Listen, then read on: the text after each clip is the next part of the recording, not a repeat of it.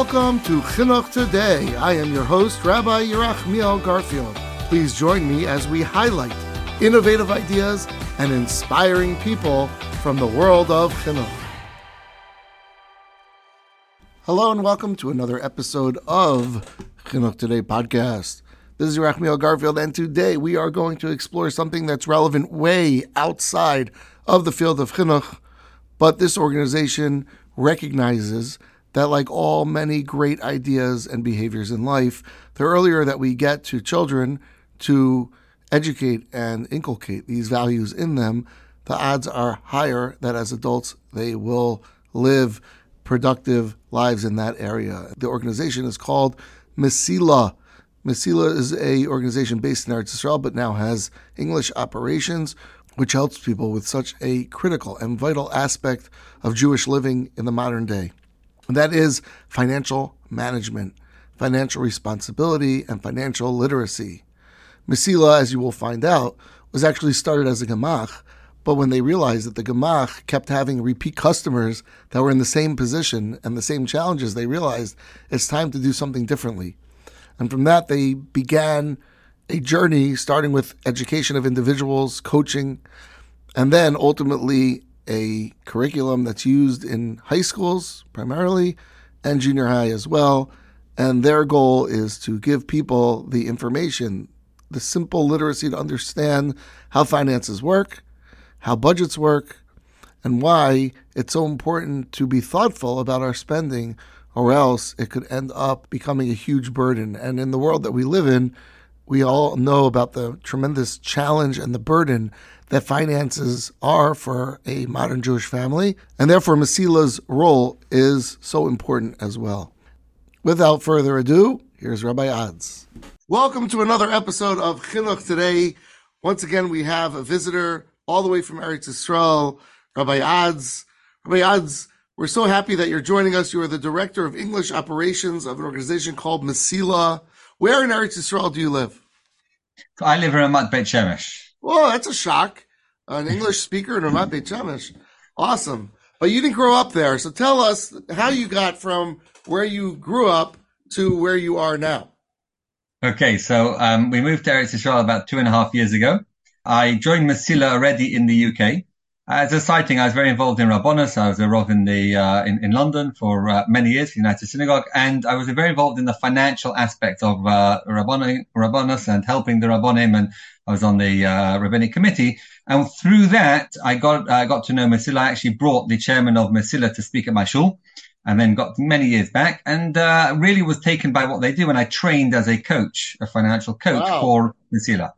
Okay, wow, we got right into Mesila, but I want to go back a little into Rabbi Odze's life. So you, okay. you were born and bred in London?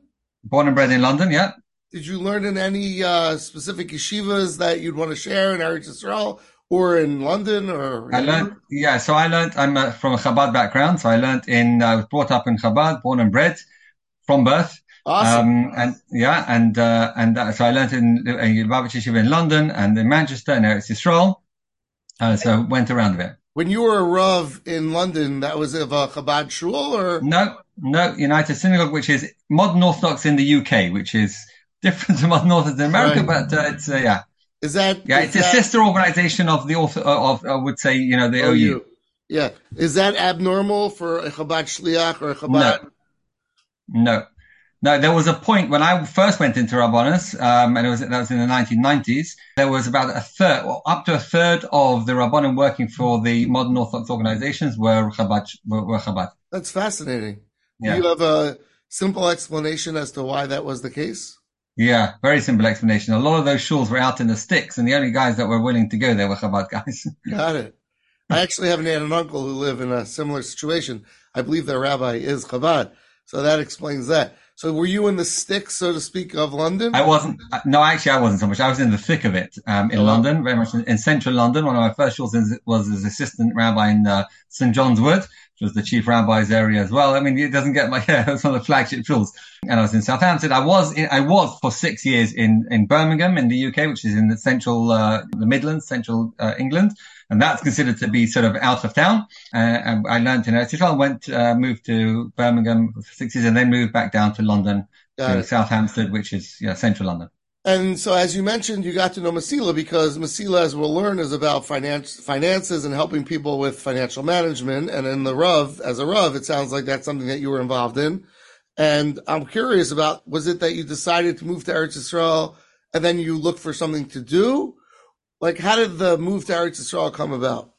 Yeah, so move to Eretz came about really because of Corona. The whole landscape changed. I was part of a uh, a team um, of three within the shul that I was, and they, uh, you know, when every circumstance changed, so they weren't uh, able to hold, not able. They said financially didn't make sense, and they didn't know how long this is going to continue. So they didn't need three rabbanim anymore because the in-person stuff stopped, so there wasn't as much need, right. uh, and uh, you know, various other things. And so uh, I decided once they were, they said uh, no longer, then we moved out to Israel. Unbelievable! You're one of during the, Corona, so it was yeah. quite incredible. Right for many, many people, it was a horrible curse. But for- yeah, I feel very guilty. I, for me, it worked very, very well because I continued working for that. I was working at the time as I was head of community development for the United Synagogue. United Synagogue has has 65 shuls in uh, in London and a number outside of London. Uh, it, talking about a significant organization. So I was head of community development and I was working, I could have been in Timbuktu. It didn't matter. Everybody was remote. So I continued to work for them for a year and to coach for Mesila on the side remotely for a year. Um, and that, that for me, was a big, uh, it worked well. Unbelievable. Beautiful.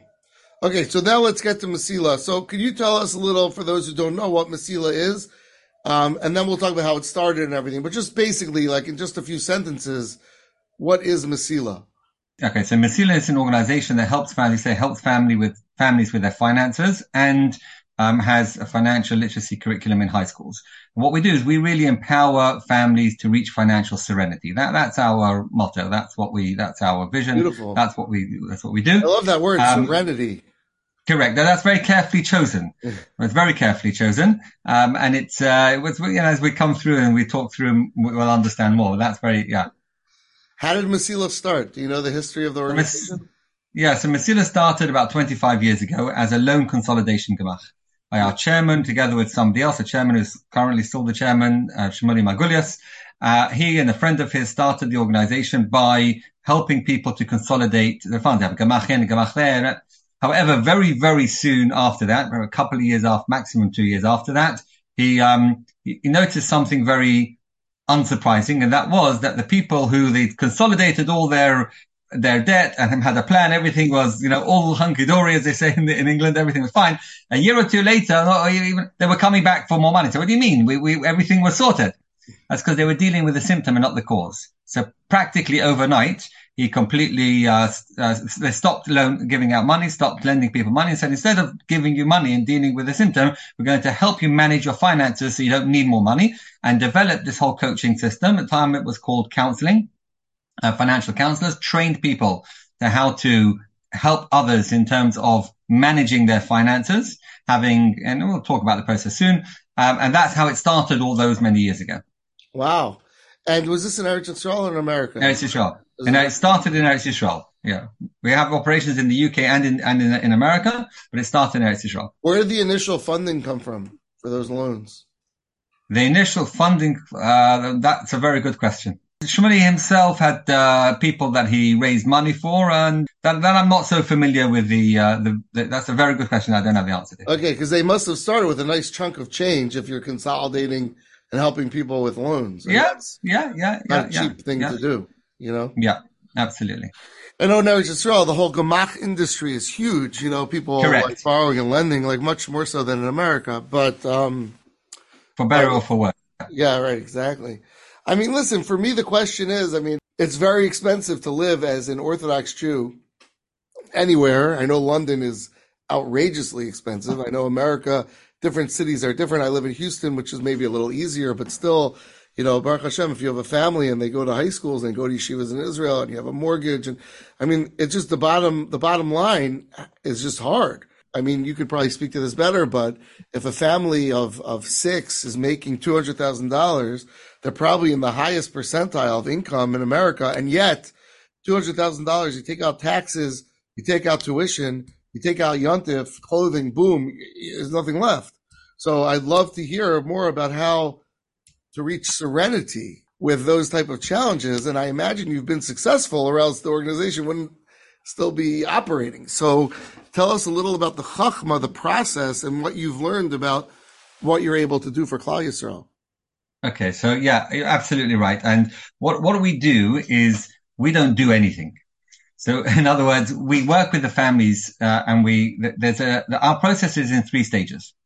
We have six meetings give or take, but it's generally planned out and it's not a sort of coaching process that is an endless thing, but it's, it's that hence the name Mesila. It's a path. Mesila is a path. Oh, nice. There's a path there that we set you on a path to serenity. And the, one of the things of serenity is t- taking control, being in control of funds because financial stress is something that affects every area of a person's life. So if a person doesn't know and doesn't understand what's going on, they'll know begadol, oh, they'll know generally speaking, I can't seem to make ends meet, or I seem to be making enough money, but it doesn't seem to be paying the bills. But right. they don't know where, they don't know how, they don't know what, they know what to do. So the first thing we do is to help people and we give them tools. So what we do do in talking about the do or don't is we give people tools that they can use, have a toolbox with which they can deal thing with, you know, deal with things.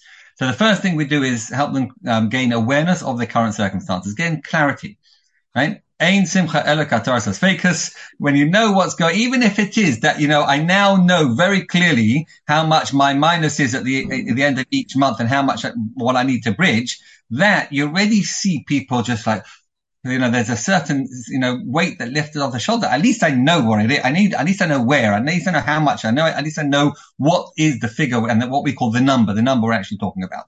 And that's very important. Once you get to that point, then we uh, help people in terms of making changes. Okay. You're now currently here and we've got a clear picture of what your current financial circumstances are, right? Financial, financial picture. And then we help, we ask them to write a vision called a vision and price. What is your vision? Where do you want to be in three years, five years? Uh, and what is the price you're willing to pay? And don't necessarily mean a financial mean price. price. Yeah. What do you mean? Right. So what, what, what is it that you're willing to sort of, you know, the cost, the cost that you're willing to bear in order to achieve up? it? Mm. Yeah, yeah, we don't like to use the word give up necessarily, but you know, what are you going to, you know, what is the cost? What is the price that you're going to uh, be willing to pay for, to achieve that? What is what we what we call sometimes the pleasure versus the pain. Right? There's the pleasure that you want. What is the pain that you're willing to go through in order to gain, to have that pleasure? And suddenly the pain it seems to be worthwhile because if it's for the purposes of a pleasure, then you can you can withstand it. But but there has to be a, a, a purpose for it, and that's a bridge. You can then say, okay, fine. You're here now. You want to be there. It's like the navigation system, right? So you we know in order to get somewhere, you have to know your location. You put in your destination. Once you go got those two clearly, you can navigate a path. Then that's the change process. We have paths of change and we, we coach the families to work through what are the changes that need to be done and they choose and we talk through the different options you know, generally broken down to increasing income or reducing expenses. There's different things within that. There could be a combination of the two. They choose, they would like to do it. I think I can increase my income this. I think I can reduce my expenses that way. And then we work through with them. Okay. What does it look like? And we, we coach them. What steps need to be taken? How are you going to do it? And, you know, sometimes once they go, they do that with us then they'll say, oh, okay, maybe no, that's not the right path. Let's look at a different. Because when you're suddenly talking it through with somebody, sometimes it's easy to, or easy, I wouldn't say easy. It's not fair to say easy. Sometimes it's easy to sit and say, I'll do X because that sounds like the obvious thing to do. Once you have to talk through what that means in practice and what are the steps that need to be taken, then you think, oh, actually, maybe it's not so practical. Maybe I should look at a different option. Mm. And then you look through a different option. And then they come together. This is the couple because we meet with the couples unless, of course, it's a single person. But if they're married, we meet with the couples. Don't meet with them. Otherwise, it doesn't work. And then they choose what path for change and how they're going to implement it. And they start making the changes. And then changes are incredible because once they've got a clear picture, you're motivated now, they're determined, they know where, you know, what they want to do, can make changes in your circumstances. And there's another, and then we look at the maintenance, which is the long term. Okay. Now you've got a plan. What happens? You know, life doesn't stay static. What tools can you use to be able to work on, on, you know, budgetings, on cash flow? Notice that I haven't used the word budget yet because we that's for us. A, it's at the end of the process, and B, it's a tool. The B word, as we call it, is simply a tool. It's not what we do. We don't. It's not budget. It's not the big thing. It's a, simply a tool within a whole process of a much bigger process of understanding what's going on. So we give them tools to be able to maintain things and how to adapt when when circumstances change. What do you do? And that's that's that's our process. Beautiful. And do you keep stats on success or long term sure. success? Sure, sure. So yeah, yeah, absolutely. About? So, um, on the, on the longer we do, we have feedback. So we have somebody that's in touch with the family after every third meeting at the end of the process and after a year. Um, and we, uh, you see how they're doing, how they're managing to maintain it. and people in the main do maintain it and they uh, they really? they uh, keep to the tools. Sure, yeah, absolutely, they do maintain it. And the stats that we do have is um, it, well, there's an incredible stat that that that every single family that comes to Mesila is better off after the end of the process. There's no family that's not better off if they've completed the process. The extent to which they're better off depends on the work they've done and their, you know, but everybody, if they've completed the process, is better off. We, we have significant stats in terms of uh, data and, and, financial data on averages around the states of per month how much better off, and we're talking about in the thousands. So if you take like the, recently, I looked it up because somebody from New Jersey was in touch with me, uh, like a Chesed organization. We have collaborations with Chesed organizations who will send families to us to help them to coach them. You know, so you know, for example, the New Jersey area is on like two and a half thousand on average. Okay, you've got some that's more, some that's less, but two and a half thousand dollars per month better off a family is going to be wow. um, from the process. Wow. So, you know, we're talking about significant differences that they, you know, that really are made. Amazing. Yeah. Do you, do you yeah. notice any trends in America? You know, I know I'm in America, so, you know, although our, our listeners are international, but uh, let's focus on America for a second. Do you, do you notice any trends in terms of like places of weakness that Americans are spending money or people in general are spending money and they might not be aware of how significant that is? That's a, that's a that's a fantastic question. Uh, think about that. The trends of areas of expenditure, areas of expenditure. like when you meet with people, you're like, "Oh yeah, that gets them every time." You know? or do you say most people are are like most expenditures that people have in a family are reasonable and understandable, and it's just a question of, you know. I see. Reasonable and understandable is very relative. That, right. That's what part of the reason why I'm, I'm, I'm, sort of having a difficulty to answer your question because it's, we, are we're, we're about coaching and we're about it's what the decisions and the choices that you make. We empower you to make your own decisions and choices and reasonable and understandable is completely relative. So yes, it's true. Almost every single time a family will, so, so besides directing all the operations, I'm a, I'm a, a coach. I started as being a coach and I continue to be an active coach. A, because the SIPC is an incredible. The opportunity to really change people's lives is incredible. And B, I never want to lose sight of, you know, what it is on the ground if I'm actually running the operations. But, you know, I, I certainly in my experience, the families I sit with, at some point they'll say, what is the average that people spend in this category? Yeah. It's usually that they think they're spent to spending too much. Like, what should I be spending? They'll say, right. what should I be spending? Right. So that's determine. You know, what is the, you know, what, what do, what do people generally? Well, there's so many different factors in terms of size of the family, location, requirements, upbringings. You know, we deal with upbringing a lot. We deal with sort of, you know, em, you know, emotion. What, what was the life? We, uh, we discussed them. What was finances in your home as you grew up? And, and almost always that comes into play later when it comes to the change stage. But, you know, either a husband or wife will say, now I understand why I really struggle with this or really struggle with that. I never really appreciate it. And so you know, it's all relative. But one thing when you did, you did, um, uh, when you said to me, that always gets them, then something did come into my mind. But I'll tell you one thing that will get almost, you know, lots and lots of families is the annual versus the monthly expenses. They'll say, I don't understand. I, am you know, I'm, I'm bringing in $20,000 a month for argument's sake, using round numbers, and my expenses are about, you know, $20,000 a month. But I, but I can't seem to have, have enough money. It doesn't seem to work. I still, it seems it should add up, but it doesn't add up. But what they're looking at is what their monthly expenses are. What they don't calculate is they've got annual expenses. They've got Pesach and you've got, you know, Tishrei and you've got summer vacations and you've got camp and you've got all of this. So they, they, those correct. So they're not taking that into account. And so when that happens, what we, what we help them do is look at it in two separate things, average it out, say you need you need a certain pot of money every single month to be able to cover not just your monthly groceries, etc., and clothes, whatever, but also things that are going to come up as an annual expense, and then you'll be able to work it out. Now they understand why I'm in a minus because I never really cheshboned what my like annual expenses are because each time they come up, I sort of have to somehow make them work, and so I, I do, and then I carry on. So that gets a lot of families, and that's very helpful. One of the key things that you know when we when we do get to the end and do budgetings and cash flows, it's that different pots, the, the pot of the monthly and the annual. Got it. Yeah, or the like expected, unexpected, like car right. issues or emergency things that come up where you say that wasn't part of the husband, but you have to spend that money. So yeah. what are your thoughts about tuition? I know that's like probably one of the biggest expenses for most families outside of mortgage and how tuition committees work.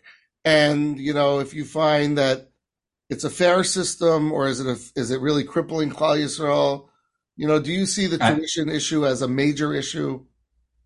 I actually I don't know enough about it. I genuinely can't comment. I, what I, I can tell you is we just finished before Pesach a beautiful collaboration with a scholar. If I'm allowed to give names, not meant to give names, it doesn't really matter. I'm, I'm sure I can tell you it's in New Jersey somewhere.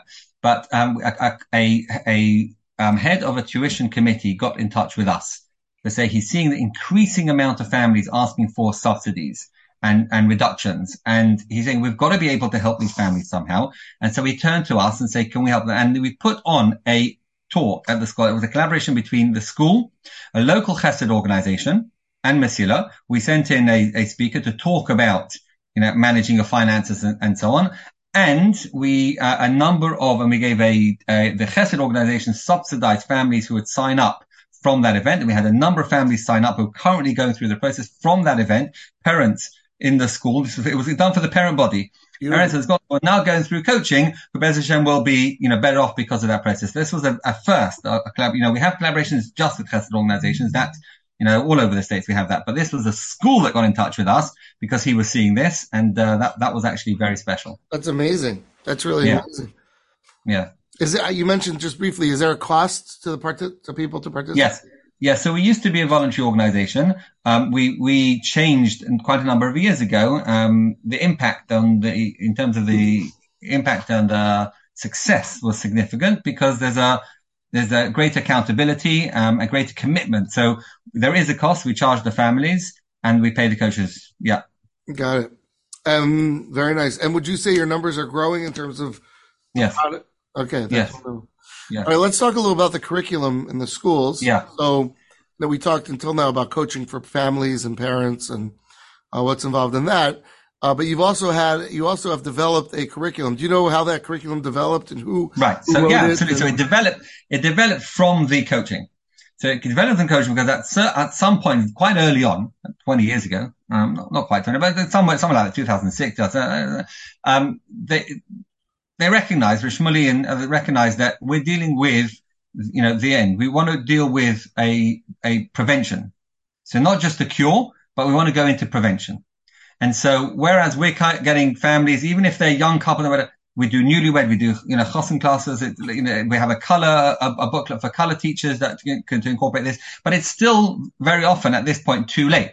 How can we edu- help educate the younger generation so that they either don't get into that situation in the first place if it could have been avoided just with educating them, or if it couldn't be avoided, then how can we, how can they know that I can do something about it and reach out to us? And so they developed a high school curriculum from that to say, let's, yeah, let's move into prevention. And the, the, the curriculum is unique in two ways.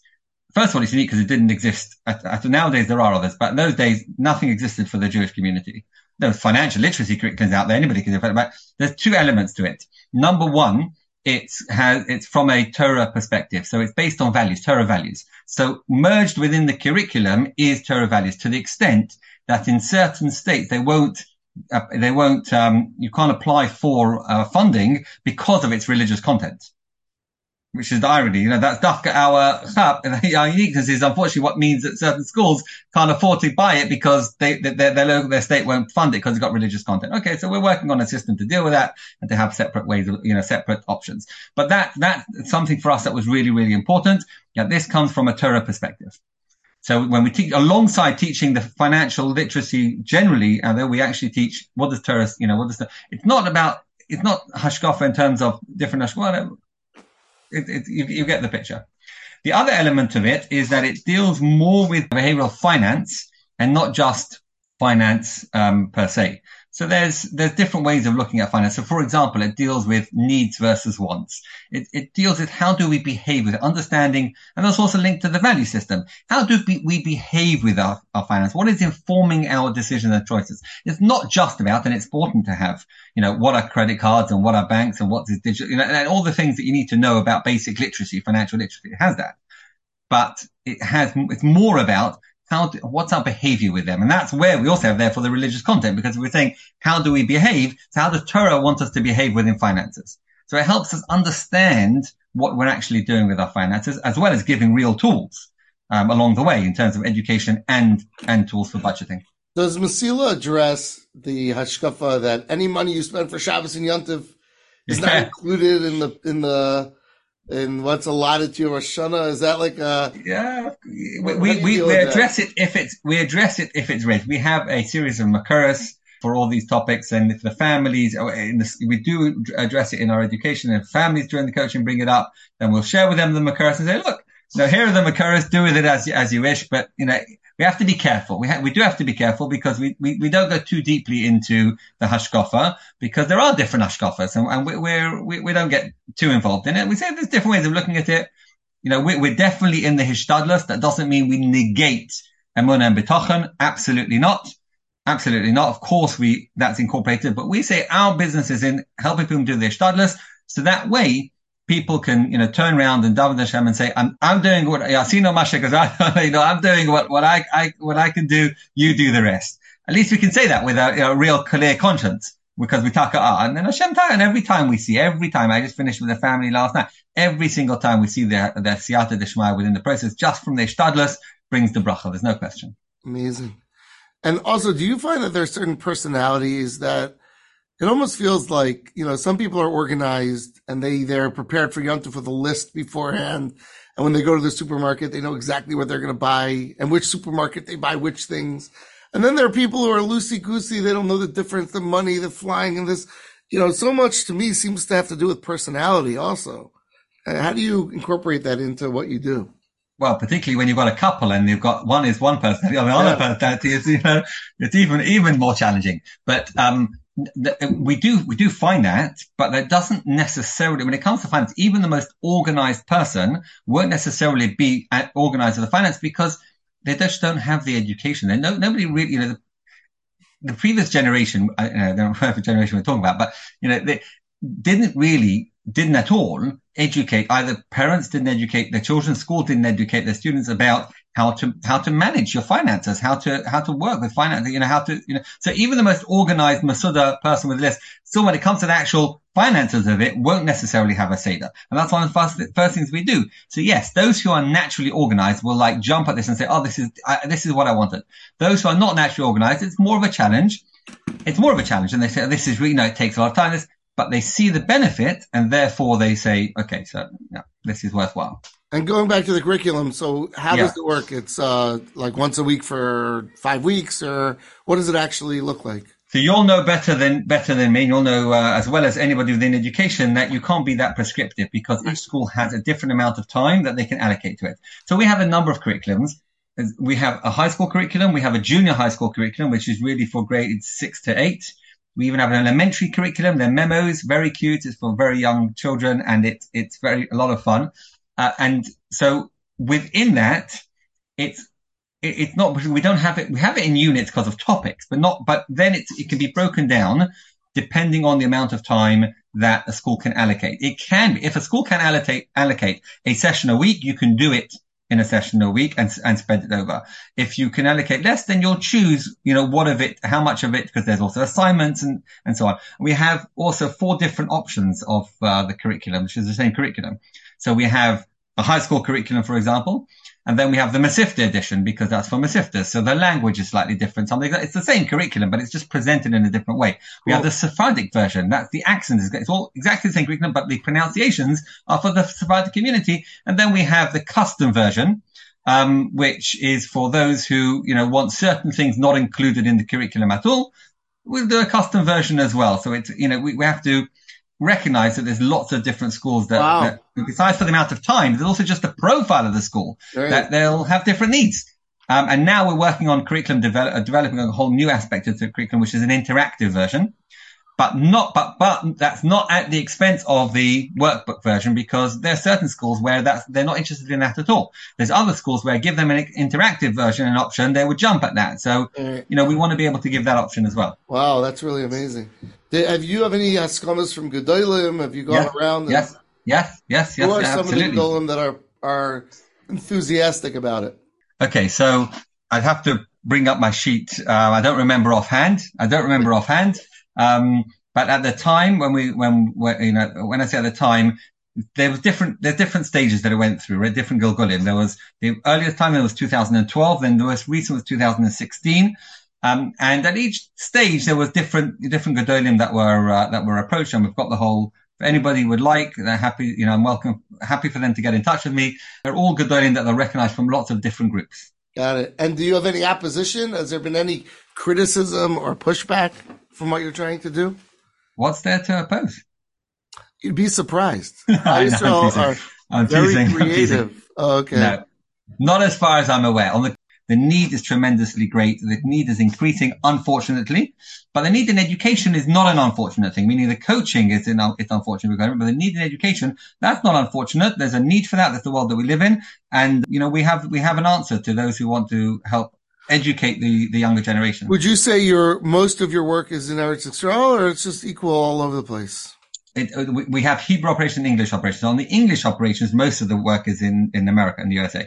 But on the Hebrew operations, obviously, it's only in Eretz Yisrael. And so that's, Are they equal you know, size, the two operations? Uh, no, actually, in Eretz Yisrael is slightly bigger. Got it. So we That's it have, and made, made, that, A, that's where it's correct. That's where it started. And also, as you said in the beginning, the, the, the culture is one that the Gemach system and the Chesed organizations are, not there aren't Chesed organizations in America, of course there are, but they're just the culture of, you know, what happens. So we have a number of significant collaborations with a number of very large Hasidic Chesed organizations who refer hundreds of families to us a year. And that, that bumps up the numbers significantly. Wonderful. Is there anything else that we didn't cover about Mesila that you want to make sure that we touch upon? The other thing, I guess, is just to reinforce that we train our own coaches and we have an online course as well so that anybody who wants to uh, train can do it at their own pace online. Um, that's uh, been very helpful. That happened during Corona and that's, you know, kept us since then. We can, in fact, so much so that we now don't do in, in Israel, we do in-person training, but internationally we don't do in-person training. Doesn't seem to be the need. People much prefer to do it, you know, at their own pace themselves. So that's, that, that's also part of what we do is actual, the actual coach training. And number, of- number of whom don't work, don't necessarily work for us. They will, they, there will be coaches in other areas. There will be, you know, um, there will be Shalom Bayis coaches. There will be coaches in all sorts of areas, but they want, they want this as a complement to what they do because everybody recognizes that, as I, as I mentioned earlier, you know, that the financial stress impact on everything. And that's why the concept of the education is if we can already at the earlier stage give them that knowledge and that the, you know, give them the skills and the knowledge to be able to address these things, it impacts on their Shalom Bayis, it impacts on their marriage in a positive way because they can discuss these things help in a Right, healthy way. They know what to address and how to address it. So that's, uh, that's very important. All right. Well, thank you. This is so great meeting you and hearing about what you're doing. How do people find out more? If, if someone wanted to reach out, what's the website or email? So yeah, so thank you for the opportunity. Really thank you. Um, www.mesila.org. That's probably the simplest uh, way to to publicize it. They can go to our website. All the information is there for America, for Israel, for wherever you are. You can contact us via there. All the information about the coaching, the different options of coaching, and what you do, what we do, and how we do it, and so on. It's all on our website, mesila.org. M E S I L A. One S, one L. Okay, Rabbi Odze, thank you so much. Wishing you well and Hatzlacha with all of your doing. And to you. Thank you. And to you, Hatzlacha Rabba. Thank you.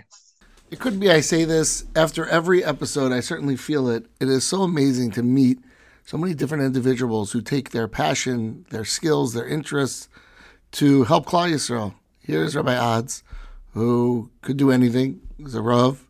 And he decided, here's an area that I feel I can make a big differences. And as you heard, he is. He's running the English division, the English speaking division of this organization, helping Jews with such a critical and essential element of their ability to function. Meeting him and interacting with him was so wonderful. And I hope you heard that the uh, statistic he mentioned is that every person who works with Mesila walks away i- improved, more financially stable, with a sense of control, and possibly even has more money to spend on the important things in their lives. So, with a track record like that, I'm sure many of our listeners are wondering how do I reach out to them and how does it work? So, go to the website, the www.mesila.org, and you could uh, learn more about it yourself.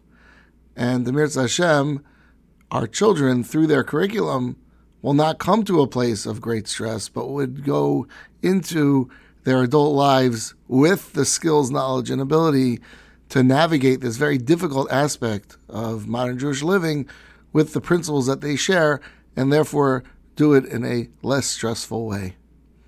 Thank you to all of our listeners. Thank you to everybody who shares us. As you know, that's such an important part of growing a podcast. Thank you to those of you who have rated us.